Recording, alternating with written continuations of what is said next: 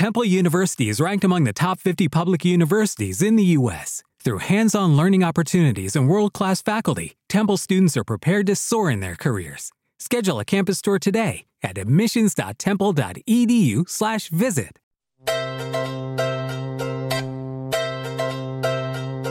La compositora Juga Di Prima nos abre su baúl, donde viven canciones que nunca han visto la luz, para la sanación de traumas infantiles, con psicomagia radial espontánea. Me lo dijo así, mi tesoro, mi tesoro. Versiones de sus áreas de ópera predilectas, tangos alterados, ajedrez, poesía y fábulas con mística amorosa.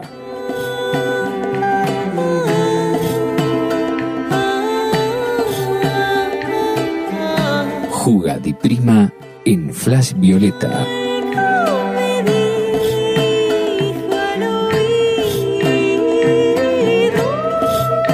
Es Juga di Lúcuma. Juga di Lúcuma.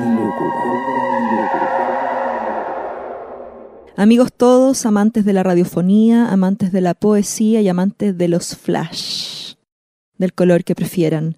Mi nombre es Juga Di Prima. Les voy a hablar en este flash de cosas bastante personales que me da un poco de pudor hablarles, pero que voy a hacer este desafío, una cápsula en el cual les voy a hablar de estas pequeñas trancas que uno tiene o pequeños traumas infantiles tal vez que a uno le afectan más de lo que piensa a veces cuando es niño y no se atreve a admitirlas o no hace el enlace hasta muchos años después y de repente ¡pa! todo hace sentido y se conecta.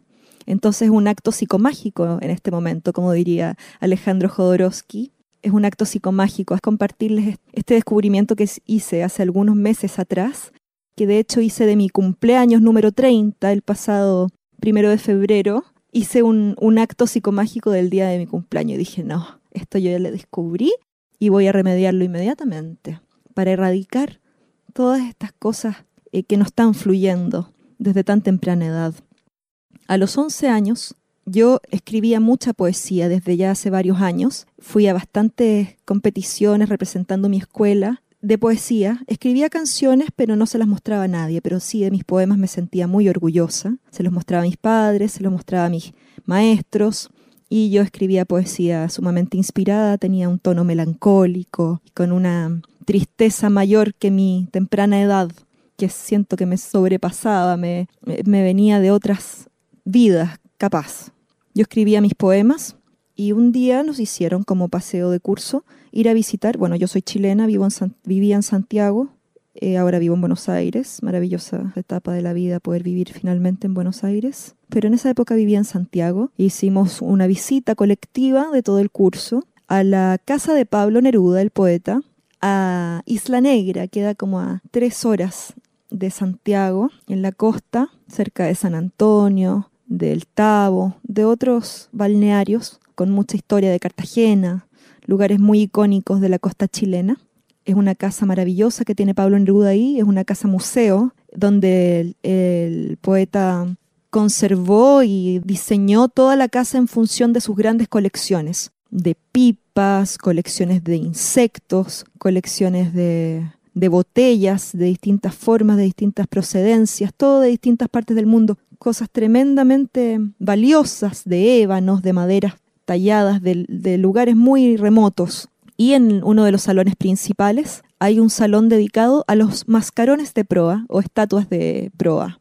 Son figuras generalmente de madera que van al frente de en la proa de un barco, digamos, con todo su cuerpo enfrentando a las olas, las tormentas. Generalmente es un busto de mujer bastante exótico o exuberante, sensual. Otras veces es un marino o un pirata, también puede ser. Eh, a veces son figuras mitológicas como dragones, esfinges, leones, pero generalmente son mujeres con distintas características. En uno de estos salones, Pablo Neruda tenía muchísimos mascarones de proa, de distintos tamaños, todos muy impresionantes. También tenía un indio muy grande, que él decía que era el novio o el pololo de todas estas mascaronas de proa gigantes, distintas mujeres con mucha personalidad, todas mirando hacia el mar. Todos los mascarones de proa del, del salón están mirando por la ventana hacia el mar, porque la casa queda justo ahí, en la costa. Menos uno, que se llama María Celeste. Esta mascarona de proa tenía una característica muy especial. Tenía ojos de vidrio y cuerpo de madera, un madera color café muy bello, tostado, por decirlo de alguna forma. Pero su cara estaba volcada hacia la pared interior. Ella no estaba mirando el mar. Y resulta que hay una chimenea muy grande en ese salón y el mascarón de proa cuando la chimenea estaba encendida lloraba. Bueno, en realidad lo dije mal. El mascarón de proa le salían lágrimas, todos decían que era por la nostalgia que tenía de la, de la naveganza. Pero claro, sucede que es un fenómeno que pasaba la condensación de los ojos de vidrio con el calor de la chimenea provocaba esto. Pero yo creo que ella simplemente volcaba su rostro hasta hacia la pared porque era tanta la añoranza que tenía de volver al mar que prefería ni mirarlo, digamos. Eso es lo que yo pensé cuando visité la casa. Ah, porque en la visita decía que todos teníamos que ver un, un objeto, uno de los objetos de las colecciones de Pablo Neruda. Todos teníamos que escribir un poema a partir de lo que más nos impresionara o que lo que más nos inspirara de la casa. Yo tuve una conexión muy grande con este mascarón de proa del cual les hablaba, María Celeste, y le hice un poema que escribí con mi letra cursiva, muy romántica, con dibujos, con colores celestes, y lo llevé a la clase para mostrárselo a mis compañeros y a mi en realidad no a mis compañeros, a mi profesora, lo entregué. La tipa era muy descriteriada, muy malvada, ¿no? Esas profesoras que son como la, la cool, digamos, la como la juvenil, pero la tipa, ahora me doy cuenta que ha- hacía un bullying tremendo. Y mm, sí, Miss Cuca, la Miss Cuca. Ya Miss Cuca, si escucha usted alguna vez esto, va a darse cuenta de lo que, lo que hizo, lo que provocó. Ojalá que no siga haciéndole estas cosas a los niños. Ella cuando leyó el poema me dijo, ¿Estos, ¿a quién se lo copiaste? Yo le dije, no, yo lo escribí. Ella me dice, no, esto tú lo sacaste de un libro, de Gabriela Mistral, me dijo. Yo le dije, no, yo no he leído libros de ella relacionados con esto, yo hice mi poema. Y la tipa se pone a leerlo, verso por verso, al frente de todo el curso, con un tono muy burlón, muy sarcástico, porque mi poema era muy... Empezaba, les voy a decir un par de versos. Esta es la parte que es la, es la parte psicomágica que, que no me atrevo a hacer porque me da mucho pudor hacer. Bueno, después se los voy a decir.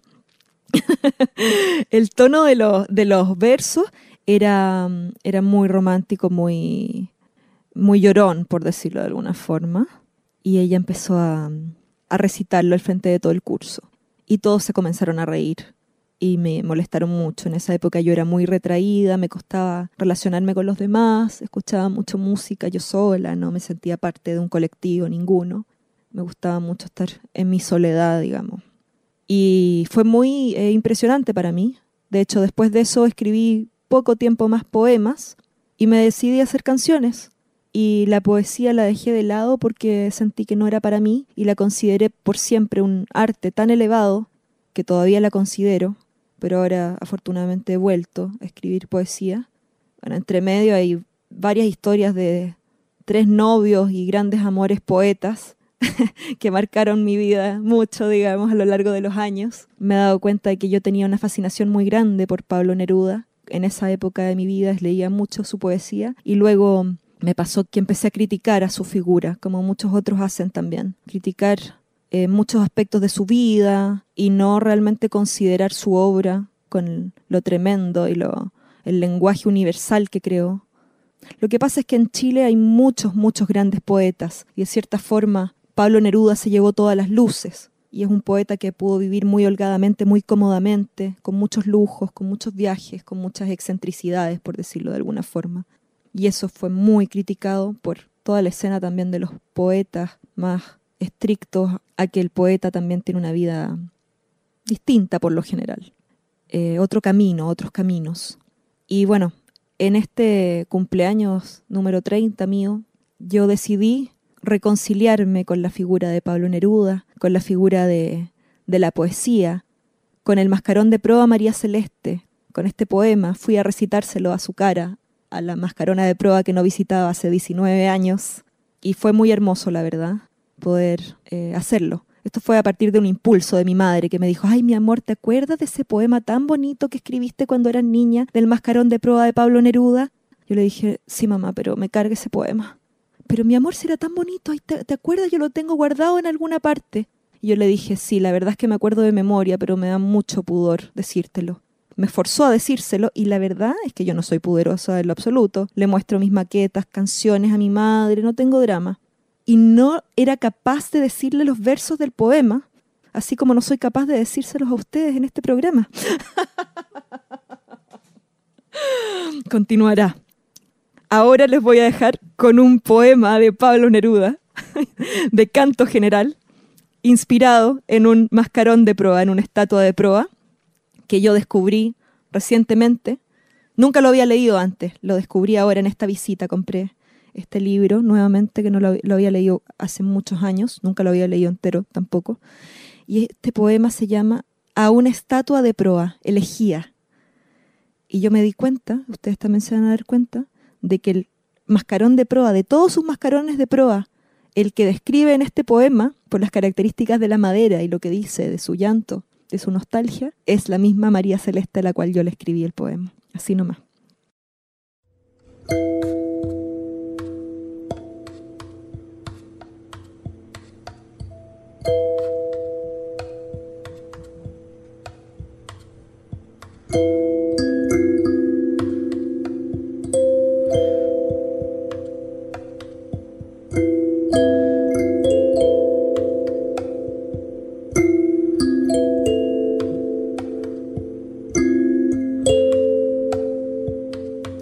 Arenas de Magallanes te recogimos, cansada navegante, inmóvil, bajo la tempestad que tantas veces tu pecho dulce y doble desafió dividiendo en sus pezones. Te levantamos otra vez sobre los mares del sur, pero ahora fuiste la pasajera del oscuro, de los rincones, igual al trigo y al metal que custodiaste en alta mar, envuelta por la noche marina. Hoy eres mía, diosa que el albatros gigante rozó con su estatura extendida en el vuelo, como un manto de música dirigida en la lluvia por tus ciegos y errantes párpados de madera. Rosa del mar, abeja más pura que los sueños, almendrada mujer que desde las raíces de una encina poblada por los cantos te hiciste forma, fuerza del follaje con nidos, boca de tempestades, dulzura delicada que iría conquistando la luz con sus caderas. Cuando los ángeles y reinas que nacieron contigo se llenaron de musgo, durmieron destinadas a la inmovilidad con un honor de muertos. Tú subiste a la proa delgada del navío, y ángel y reina y ola, temblor de un mundo fuiste. El estremecimiento de los hombres subía hasta tu noble túnica con pechos de manzana, mientras tus labios eran, oh dulce, humedecidos por otros besos dignos de tu boca salvaje. Bajo la noche extraña, tu cintura dejaba caer el peso puro de la nave en las olas, cortando en la sombría magnitud un camino del fuego derribado, de miel fosforescente. El viento abrió en tus rizos su caja tempestuosa, el desencadenado metal de su gemido, y en la aurora la luz te recibió temblando en los puertos, besando tu diadema mojada. A veces detuviste sobre el mar tu camino y el barco tembloroso bajó por su costado como una gruesa fruta que se desprende y cae. Un marinero muerto que acogieron la espuma y el movimiento puro del tiempo y del navío. Y solo tú entre todos los rostros abrumados por la amenaza, hundidos en un dolor estéril, recibiste la sal salpicada en tu máscara y tus ojos guardaron las lágrimas saladas. Más de una pobre vida resbaló por tus brazos, hacia la eternidad de las aguas mortuorias y el roce que te dieron los muertos y los vivos gastó tu corazón de madera marina. Hoy hemos recogido de la arena tu forma. Al final, a mis ojos estabas destinada. Duermes tal vez, dormida, tal vez has muerto, muerta. Tu movimiento, al fin, ha olvidado el susurro y el esplendor errante cerró su travesía. Irás del mar, golpes del cielo han coronado tu altanera cabeza con grietas y rupturas, y tu rostro como una caracola reposa, con heridas que marcan tu frente balanceada. Para mí, tu belleza guarda todo el perfume, todo el ácido errante, toda su noche oscura, y en tu empinado pecho de lámpara o de diosa, torre turgente, inmóvil amor, vive la vida. Tú navegas conmigo, recogida, hasta el día en que dejen caer lo que soy en la espuma. Eso es.